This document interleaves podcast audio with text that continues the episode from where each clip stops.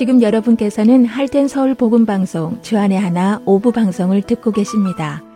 주안의 하나 오부에서는 Let's Read the Bible과 Hello Jesus 그리고 그리스도의 복음과 Story Time이 준비되어 있습니다. 먼저 Let's Read the Bible로 이어드립니다.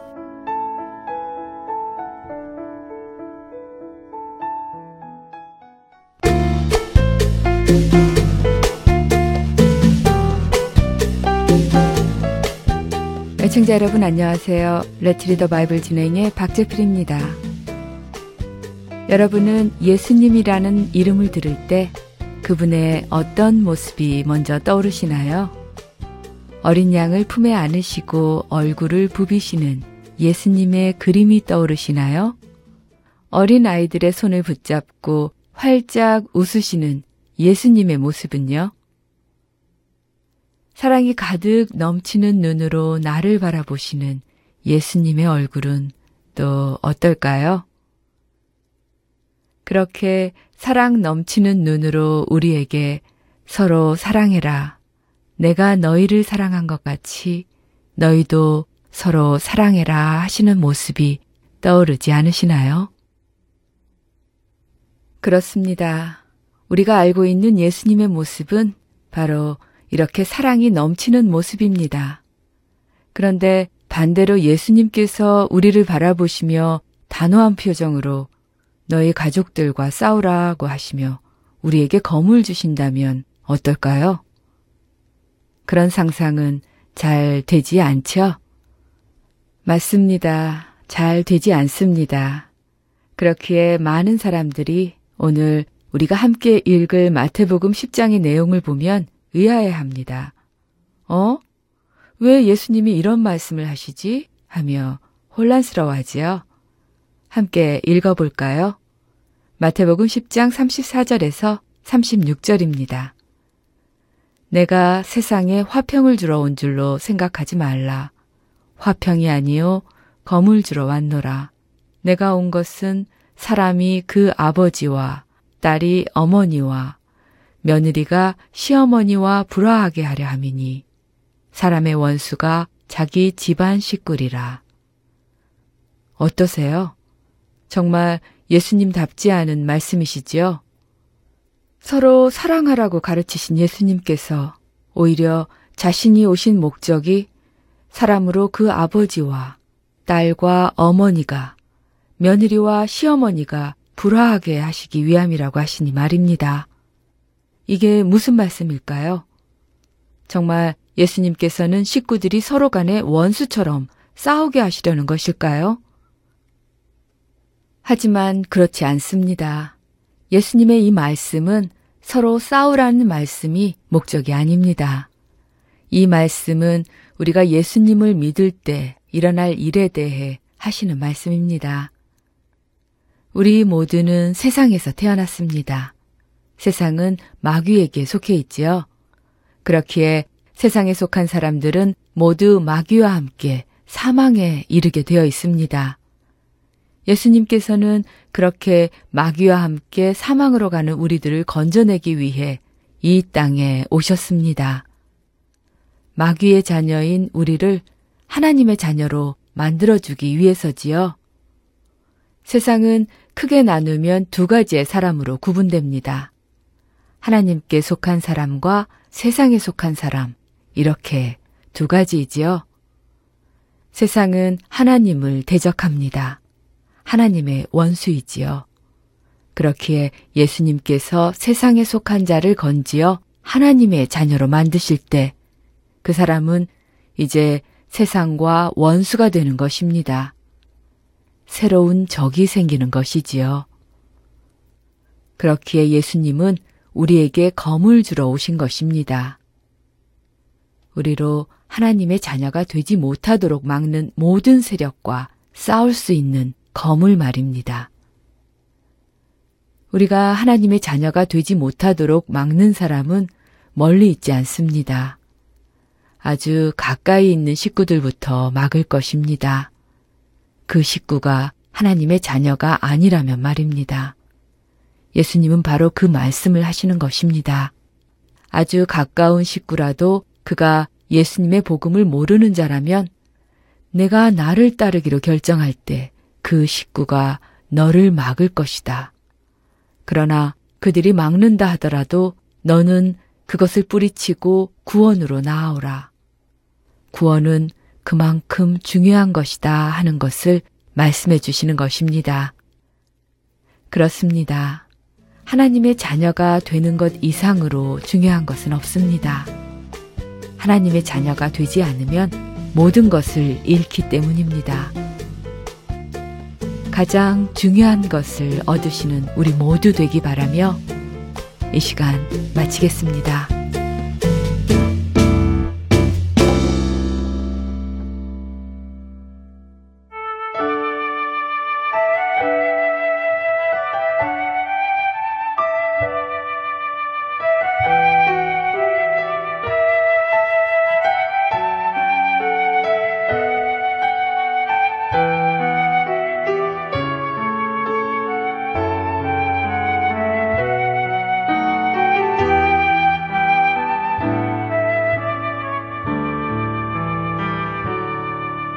서로 불쌍히 여기라. 내가 너희를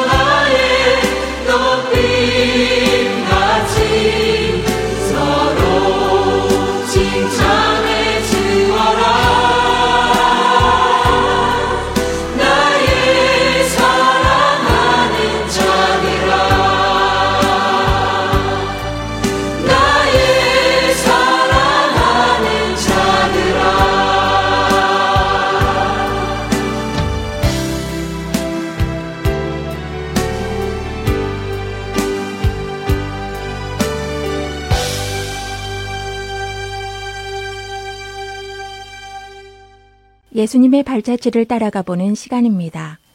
Hello Jesus로 이어집니다.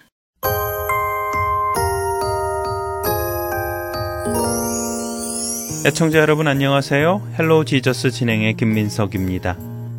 예수님이 이 세상에 오신 이유는 죄로 인해 영원히 죽을 수밖에 없는 우리를 대신하여 십자가에 못 박히시기 위함이었습니다. 그러나 나약하고 무지한 사람들은 그 사실을 깨달을 수 없었습니다. 예수님께서 이 세상에 오신 목적이 무엇이었는지 예수님께서 돌아가시고 부활하시기 전까지는 알 수 없었던 것입니다. 예수님을 따르던 제자들마저도 예수님을 배반하거나 혹은 예수님을 다시는 보지 못할 것이라는 슬픔에 빠져 눈물만 흘렸지요. 오늘 예수님께서는 드디어 이 세상에서의 마지막 사역을 이루시기 위해 골고다를 향해 걷기 시작하셨습니다.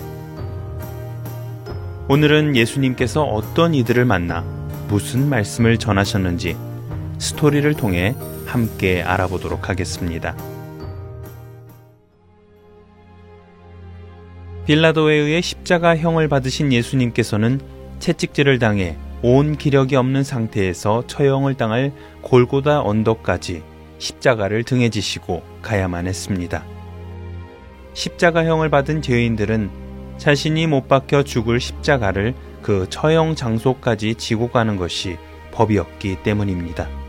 또한 성전이 있어 거룩하게 여겨지는 예루살렘 성 안에서는 사형을 집행할 수 없도록 규정한 율법과 로마의 관례 때문에 예수님께서는 그 먼 길을 십자가를 지시고 가셔야만 했지요. 그러나 이미 심한 채찍질로 기력이 다하신 예수님. 도저히 십자가를 지고 걸을 수 없는 상황이 되자 로마 군인들은 무리 중에 구레네라는 동네에서 온 시몬이라는 사람을 불러 예수님 대신 십자가를 지고 가라고 명합니다. 그렇게 그들은 예수님을 골고다 즉 해골의 곳이라는 언덕에 이르게 했습니다. 그리고 곧바로 예수님의 두 손과 발에 못을 박기 시작했습니다. 예수님의 손과 발에 못이 박히기 시작하자 예수님을 죽이기 원했던 바리새인들은 수군거렸습니다. 이제야 저 예수를 죽이게 되었구만. 그동안 잠을 제대로 못 잘 정도로 골치가 아팠는데 오늘부터는 두 발 쭉 펴고 잘 수 있겠구만. 맞아, 맞아. 그런데 말이야, 저기, 저게 좀 마음에 안 드는구만. 아니, 뭐가 마음에 안 든다는 건가? 저기, 저, 예수가 달린 십자가 위를 보게나. 유대인의 왕, 나사렛 예수라는 패가 걸려 있지 않나? 아니, 누가 저 예수를 유대인의 왕이라고 부른다는 것인가? 정말 마음에 안 드는군. 어서 빌라도에게 말해서 떼달라고 하자고. 누가 보면 정말 저 예수가 우리 유대인의 왕이라고 생각하지 않겠나? 그렇군. 내가 가서 이야기하지. 당시 십자가형을 받는 죄인들의 머리 위에는 그 죄인이 어디 출신의 누구이며 또 어떤 죄로 사형에 처해지게 되었는지를 작은 나무에 새겨 십자가에 함께 걸어두도록 했습니다. 그래서 빌라도는 유대인의 왕 나사렛 예수라고 적어 십자가에 매달았지요. 그것이 바리새인들이 주장하는 예수님의 죄였기 때문이지요. 그러나 바리새인들은 그 팻말이 마음에 들지 않아 빌라도에게 고쳐줄 것을 요구했습니다. 빌라도 각하, 저 예수라는 작자의 머리 위에 유대인의 왕이라고 써 있는 문구를 자칭 유대인의 왕이라고 바꿔 주십시오. 쓸데없는 소리 하지 마라. 나는 내가 쓸 것을 썼다. 빌라도는 그들의 요구를 무시했고 예수님의 머리 위에 유대인의 왕 나사렛 예수라는 팻말을 그대로 두었습니다. 참되신 왕이신 예수님의 이름이 십자가 위에서 모든 사람들이 볼 수 있도록 된 것입니다. 하지만 예수님의 십자가 아래서는 예수님의 옷을 나누어 가지려는 로마 병사들이 모여 있었습니다. 여보게들 이거 보게 이 예수라는 자의 옷을 나누어 팔면 오늘 밥값이라도 나올 것 같은데 어떤가? 우리 공평하게 네 조각으로 나누어 갖도록 하세. 그거 좋지. 오늘 밥값이라도 벌 테니 말이야. 어, 그런데 이것 보게나. 이 예수라는 작자의 속옷을 좀 보게. 이건 그냥 옷감을 붙여서 만든 속옷이 아니라 제사장이나 입는다는 통으로 짠 속옷이 아닌가? 그러게 말일세. 이 옷을 나누면 가치가 떨어지니 나눠서는 안 되겠구만. 어떤가? 우리 제비 뽑기를 해서 이기는 사람이 다 갖도록 하는 게. 그 좋은 생각이구만. 그러자고. 하하. 자, 누가 운수 대통인가 보자고. 하하하하하. 로마 군인들은 옷감을 팔아 돈을 벌 수 있다는 생각에 피 흘리며 아무런 옷도 걸치지 못한 채 십자가에 못 박혀 계시는 예수님을 앞에 두고 웃어대며 제비뽑기를 하기 시작했습니다. 한편 예수님과 두 강도가 십자가에 못 박히는 것을 구경하기 위해 대제사장들을 비롯한 여러 사람들이 골고다 언덕까지 함께 올라왔는데요. 이들은 마침내 자신들의 계획이 이루어지는 듯 하자 기뻐하며 예수님을 모욕했습니다. 성전을 헐고 사흘 안에 다 짓겠다고 떠들어대더니 꼴 좋구만. 어이, 예수! 내가 만일 진짜 하나님의 아들이거든 지금 당장 그 십자가에서 내려와 보지 그러나 그러게 말일세. 다른 사람은 구원해도 자기 자신은 구원할 수 없는가 보지. 하하하하. 어디 이보게 예수 지금이라도 그 십자가에서 내려와 보라고 그러면 우리가 믿어줄 테니 말이야 자신을 조롱하고 비웃는 대제사장들과 그 무리들을 위해 예수님께서는 진심으로 하나님께 기도하기 시작하셨습니다. 자신을 억울한 누명을 씌워 죽이는 것도 모자라 명예를 훼손시키는 자들을 위해 예수님께서는 분노하기는 커녕 오히려 그들의 죄를 용서해 달라고 간절히 기도드렸습니다. 아버지, 저 불쌍한 자들을 용서하여 주시옵소서. 저들은 자신들이 무슨 일을 하는지 알지 못합니다. 그때 예수님의 양 옆에 함께 매달려 있던 강도 중 한 명이 예수님에게 말했습니다. 아, 당신이 그리스도라고 하지 않았습니까? 정말 그리스도라면 얼른 우리를 여기서 살려내 주시오. 저자들의 저런 조롱을 당하면서도 왜 가만히 있는 것입니까? 정말 그리스도가 맡기는 한 것입니까? 이 친구야, 조용히 하라고. 자네나 나는 그동안 저지른 죄가 있으니 그 대가로 이러한 벌을 받는 것이 당연하지만 이분은 아무런 죄가 없으신데도 우리와 같이 이렇게 벌을 받고 계시지 않는가? 자네는 그것이 안 보이는가? 오, 예수님.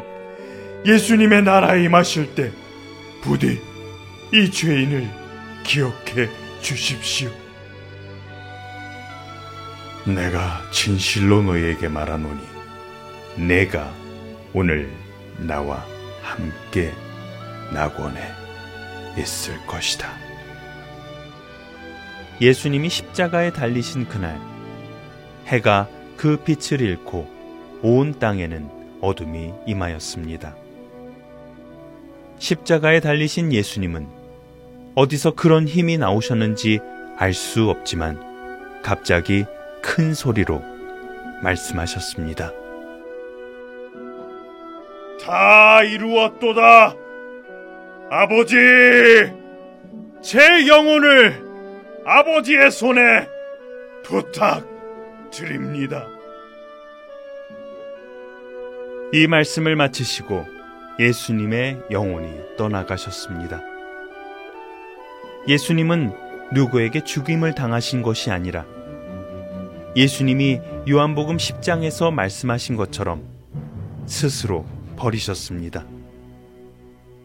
예수님의 영혼이 그분의 육신에서 떠나자 땅이 흔들리기 시작하더니 바위가 갈라졌습니다.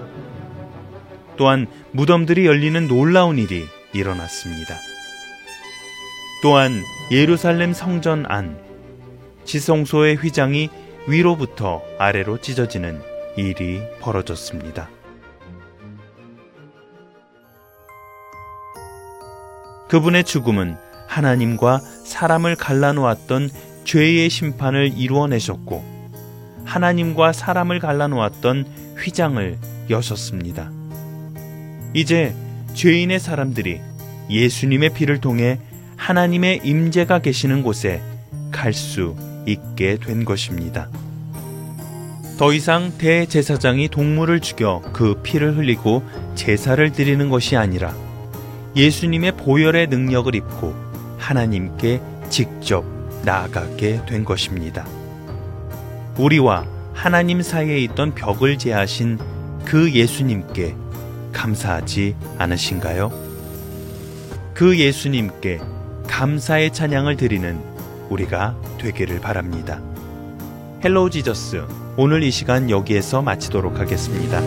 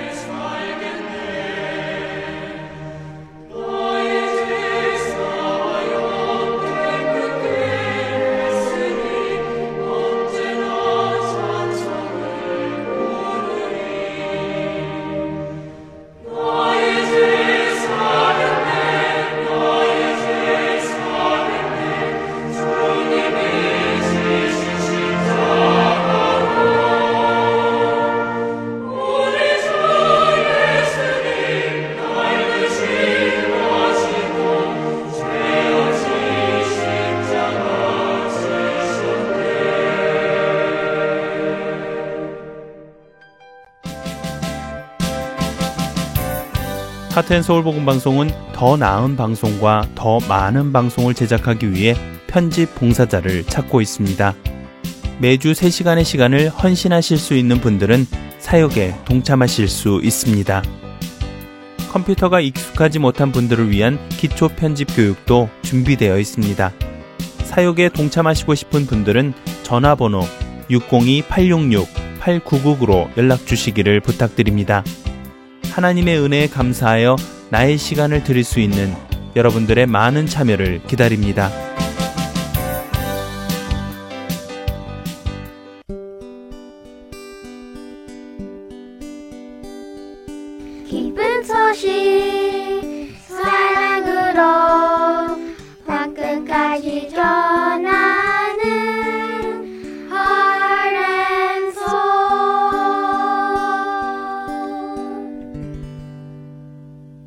이어서 그리스도의 복음 시간입니다.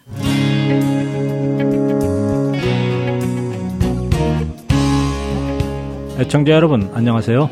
그리스도 복음 진행의 최승진입니다.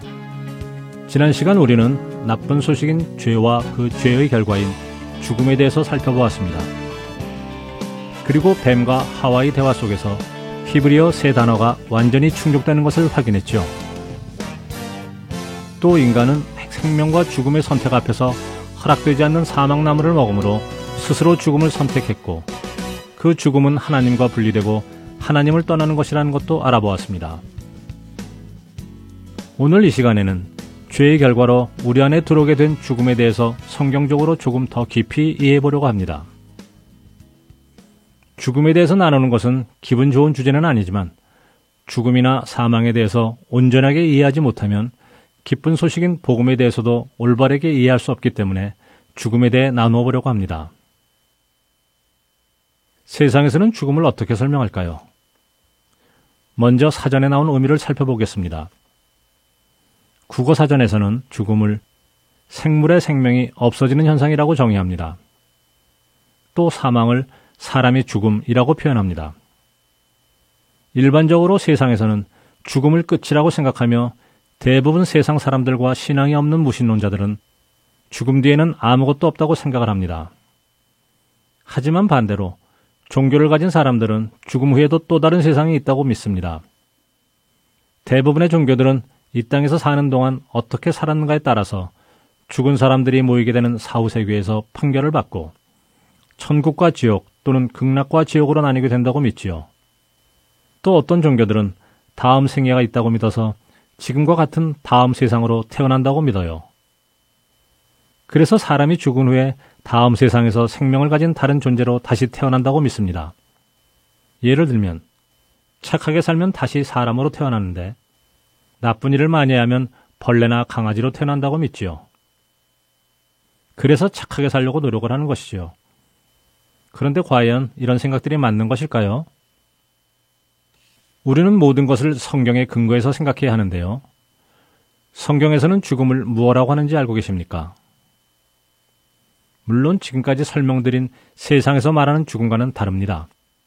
그리고 성경은 이 죽음을 세 가지로 말씀하고 있습니다. 첫 번째 죽음은 우리가 모두 아는 것처럼 육체의 죽음입니다. 육체의 죽음은 바로 육신과 영혼의 분리입니다. 이 죽음은 죄의 결과로 들어오게 되었다고 지난 시간에 나누었는데요. 지난 시간 창세기 3장을 통해 이미 살펴보았지만 로마서 5장 12절의 말씀을 통해 한 번 더 살펴보겠습니다.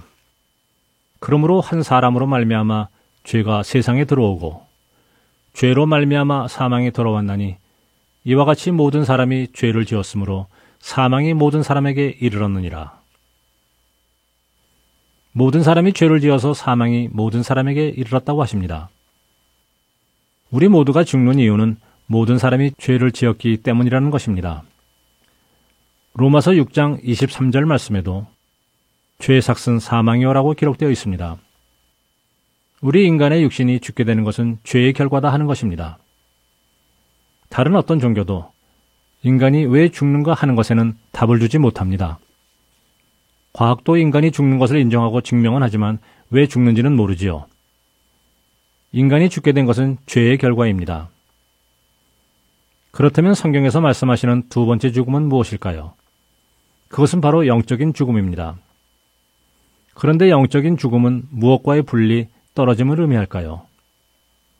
그것은 바로 하나님과의 분리를 뜻합니다. 창세기 2장 17절에서 하나님께서는 네가 먹는 날에는 반드시 죽으리라 하시니라 라고 하셨는데요. 바로 여기서의 죽음이 영적인 죽음을 뜻하는 것입니다. 육체적으로 죽지는 않았지만 영적으로 죽은 것이었습니다. 죄로 인해 더 이상 하나님을 얼굴과 얼굴로 대면할 수 없게 되는 떨어짐을 당하게 됩니다. 영적으로 죽은 아담과 하와를 통해 온 모든 사람들은 영적으로 죽은 상태, 즉 하나님과 분리된 상태에서 태어나게 되는 것입니다. 그런데 사람들은 영적으로 죽은 상태에서 태어난다는 것을 알지 못합니다. 왜 그럴까요? 영적으로 살아본 적이 없기 때문입니다. 살아본 적이 없으니 죽은 것도 알 수가 없는 것입니다. 우리는 영적으로 이미 죽어 있는 상태에서 육신만 살아있는 상태로 태어나는 것입니다. 그런데 우리가 여기서 기억해야 할 사실이 하나 있습니다. 첫 번째 사망, 즉 오늘 살펴본 모든 인간에게 들어온 육체의 사망과 영의 사망은 영원하지 않다는 것입니다. 다시 말하면 다시 살 수 있는 기회가 있다는 것입니다. 과연 이것이 어떤 의미일까요? 다음 시간 우리는 사망이 가지고 있는 세 번째 의미를 살펴보면서 다시 살 수 있는 기회가 있다는 것이 어떤 의미인지 함께 나누어 보려고 합니다. 한 주간도 우리를 죽음 가운데서 다시 살리기 원하시는 하나님의 은혜를 기억하시기 바라며 그리스도의 복음 여기서 마치겠습니다. 다음 주에 다시 찾아뵙겠습니다. 안녕히 계십시오.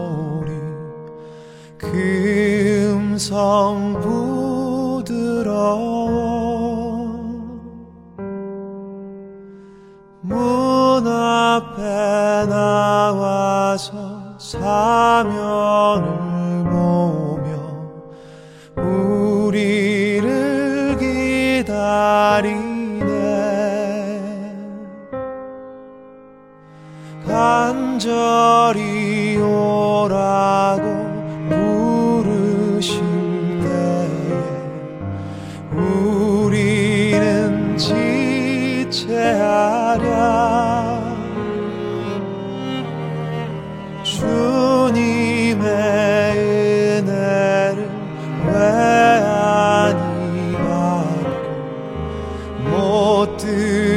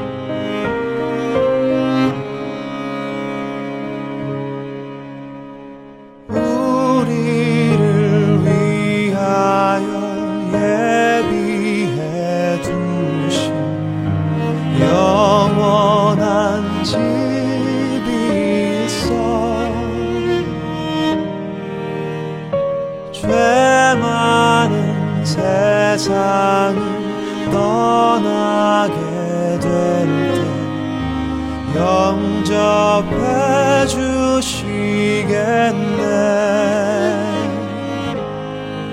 오라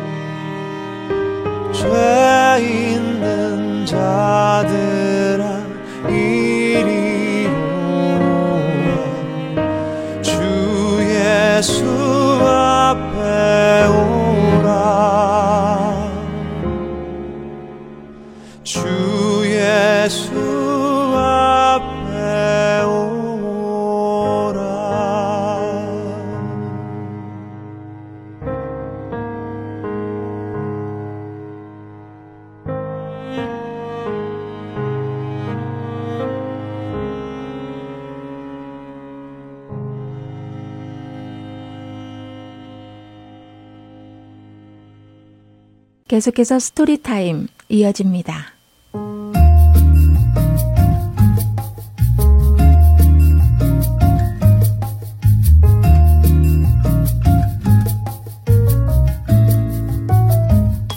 애청자 여러분 안녕하세요. Story Time 진행의 최강덕입니다. 혹시 여러분의 자녀들이 다른 친구들의 외모를 보고 그 사람을 판단하는 경우는 없었나요? 예를 들면 어떤 친구가 예쁘고 똑똑해서 같이 놀고 싶다든지 또 어떤 친구는 지저분하고 교회에 다니지 않기 때문에 같이 어울리고 싶지 않다든지 하는 경우 말입니다. 오늘의 스토리는 친구의 겉모습을 보고 같이 놀기를 꺼려했던 주인공 파멜라가 그 친구도 하나님께서 창조하신 귀한 존재라는 것을 깨닫게 되는 이야기입니다. 그럼 오늘의 스토리 Trash or Treasure 줄거리 들려드리겠습니다. 어느 무더운 여름날 오늘의 주인공 파멜라는 친구 제이니와 함께 집에서 놀고 있었습니다. 뜨거운 날씨 탓에 두 사람은 밖에 나가서 놀지도 못하고 집에서 계속 책만 보고 늘 하던 게임만을 하며 지루했었는데요. 엄마는 파멜라에게 일주일 뒤 할아버지가 계시는 시골 농장으로 내려갈 것이라고 이야기를 해주시고 친구 제이니 역시 파멜라와 함께 가기로 합니다. 며칠 뒤 시원한 농장에 도착한 두 친구는 신이 나서 먼저 외양간 뒤에 있는 쓰레기 더미를 뒤지고 싶다고 말합니다. 아이들의 말에 엄마와 할아버지는 놀라서 왜 쓰레기가 잔뜩 있는 곳을 뒤지고 싶어 하는지를 묻습니다. 아이들은 얼마 전 신문 기사에서 오래된 쓰레기 더미에서 꽤 값어치가 나가는 유리병들을 발견했다는 소식을 읽게 되었고 도시에는 쓰레기가 잔뜩 쌓여진 곳이 없으니 시골에 오면 가장 먼저 하고 싶었던 일이 쓰레기장에 가서 오래된 예쁜 병들이 있는지 찾아보는 일이었다고 말합니다. 할아버지는 쓰레기장에는 날카로운 유리 조각들도 많이 있을 수 있으니 조심하라고 말씀하시고 아이들은 곧바로 쓰레기장으로 향합니다. 그곳에서 몇 시간을 쓰레기를 뒤진 뒤 아이들은 자신들이 원하던 병들을 여러 개 구하여 집으로 돌아옵니다. 아이들은 많이 지치고 또 손과 옷도 더러워진 상태였지만 신이 나서 할아버지와 엄마에게 자신들이 찾아온 병들을 보여주며 자랑합니다. 그러던 중 할아버지 댁으로 한 통의 전화가 걸려오는데요. 할아버지는 레베카라는 친구가 오후에 놀러 온다는 소식을 전해주십니다. 하지만 소식을 들은 파멜라는 레베카가 온다는 이야기에 노골적으로 싫은 티를 냅니다. 파멜라는 레베카가 자신들과는 달리 하는 행동도 이상하고 냄새도 나고 더러워서 같이 어울려 놀기 싫다고 말합니다. 무엇보다 레베카는 크리스천이 아니라서 싫다고 말합니다.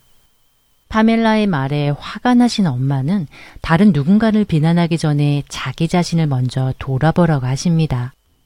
할아버지는 아이들에게 방금 주온 병들을 먼저 깨끗이 씻어오라고 하시고 아이들은 더러운 병을 가져가 깨끗이 씻어가지고 돌아옵니다. 할아버지는 깨끗해진 병들을 바라보시며 누군가에게는 가치가 없어서 몇 년간이나 지저분한 쓰레기장에 버려져 있던 이 병들이 파멜라와 제이니에게는 소중하게 여겨져서 다시 깨끗하게 태어나게 된 것이 참 흥미롭다고 말씀하십니다. 할아버지는 또한 우리들도 모두 이 병들과 비슷한 존재였다고 말씀해 주십니다. 바로 하나님께서 죄더미에 묻혀 있던 우리들을 다시 거두어 주시고 깨끗이 씻어 주신 후 새로운 빛을 비추어 주셨다고 설명해 주시지요. 파멜라가 보기에는 레베카가 영어도 잘 못하고 늘 지저분한 옷을 입고 다니기에 중요한 사람처럼 느껴지지 않을지도 모르지만 하나님에게는 그 누구보다도 소중한 영혼이기에 파멜라가 레베카를 구원의 길로 이끌어 줄 수 있도록 도와주어야 한다고 말해 주십니다. 파멜라는 할아버지의 설명에 자신의 잘못된 생각과 행동을 깨닫게 되고 레베카 역시 하나님의 귀한 자녀라는 것을 알게 되며 오늘의 드라마는 마칩니다. 찬양 한 곡 들으시고 다시 돌아오겠습니다.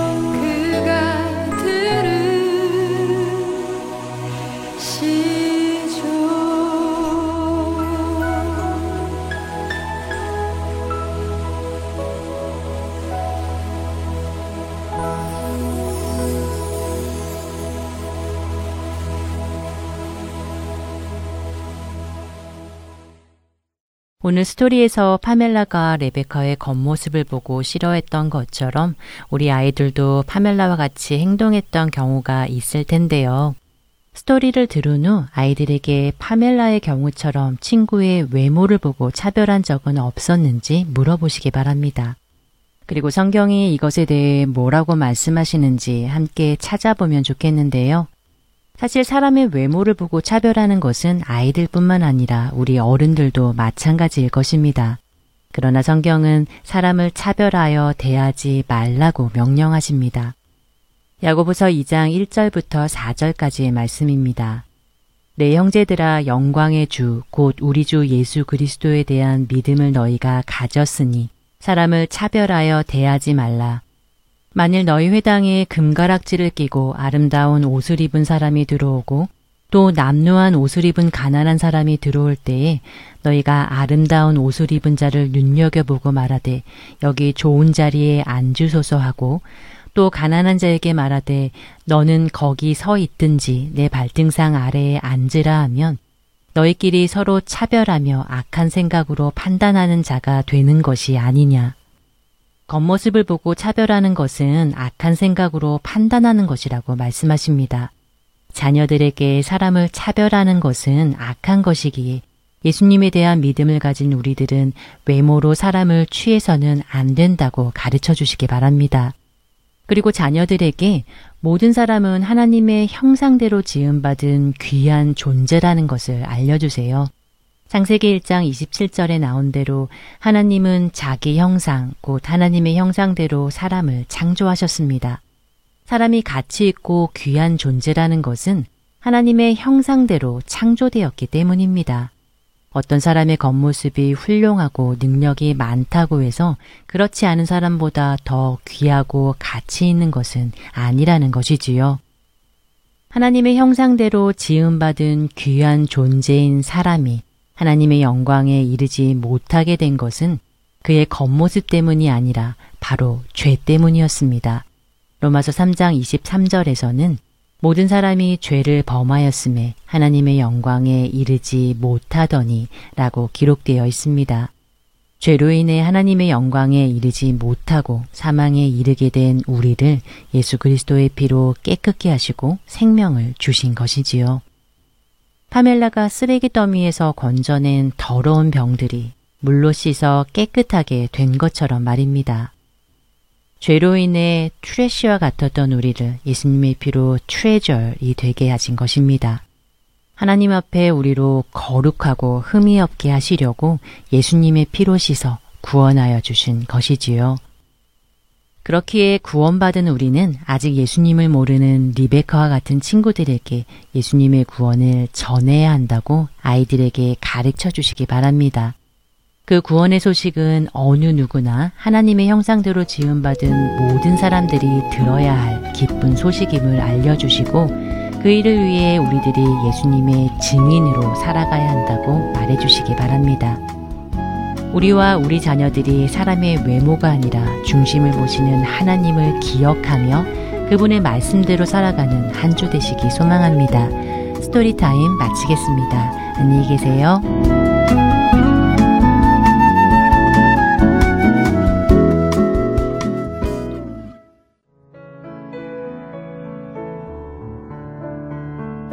주안의 하나 오부 준비된 모든 순서는 여기까지입니다. 애청해주신 여러분들께 감사드립니다. 다음 시간에 다시 찾아뵙겠습니다.